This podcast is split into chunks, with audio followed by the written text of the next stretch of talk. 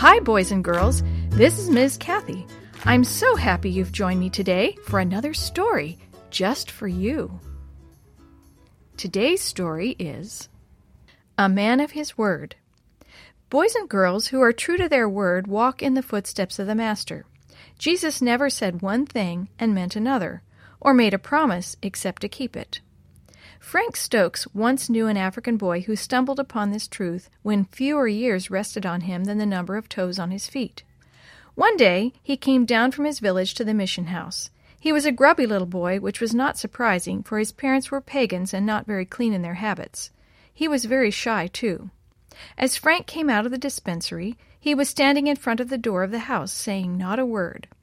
For many days the same thing happened, and Frank began to wonder why he came and what he wanted. At last he began to speak. "Want school," he said. "Want school." On inquiry, Frank learned that his name was Kwaku. Frank discovered, too, that the teachers didn't regard him as a very bright prospect for school, and that his parents weren't interested either. However, his persistency won the day.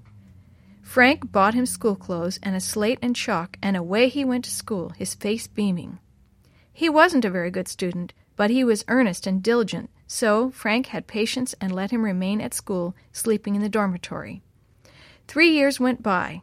By this time, Kwaku had grown into a really nice boy, always clean, with his school clothes washed and pressed, and he was beginning to learn his lessons. Toward the end of the third year, plans were set afoot for the school picnic.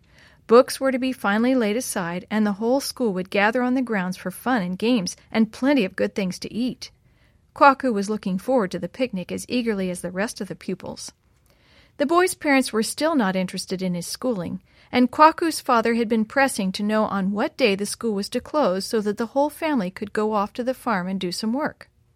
Kwaku promised that he would be home to help as soon as lessons ended, for he was grateful that his parents had allowed him to stay at the school. Alas, poor Kwaku! He had forgotten that the school picnic was to be held on the day after school closed. What could he do? He had promised his father that he would come home to work as soon as his lessons were finished. For days he struggled with himself. Satan stood at his side, constantly saying, "Don't you miss the picnic! Don't you take any notice of your father!" Just before the end of the school year, the teacher taught the children in Bible class about obedience. Suddenly, Kwaku knew what he must do. He must show his parents that a Christian keeps a promise and is always obedient. True to his resolve, on the morning of the picnic, Kwaku rose up early and ran home to his father in time for an early walk to the farm. All day he worked hard and tried not to think of the wonderful things he was missing. When evening came and the students had returned home, Kwaku's teacher called at the boy's house. "Why didn't you come to the picnic?" he said. Kwaku hung his head, not knowing what to say in front of his parents. So the teacher asked his father. "Kwaku had promised to come to farm with me today," father answered. "But why didn't he explain that it was the school picnic day?" the teacher asked. "All the students love the picnic, and we expected Kwaku to be there." "Why didn't you tell me, Kwaku?" father asked. "I had promised you," Kwaku replied, "and my teacher has taught me that we must obey our parents. So I determined to keep my promise and go to the farm to work with you."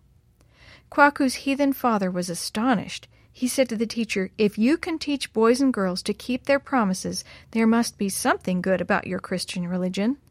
Soon both father and mother were attending church, and it wasn't long before they were baptized and became members. What a happy day for Kwaku! All because a boy had become a man of his word.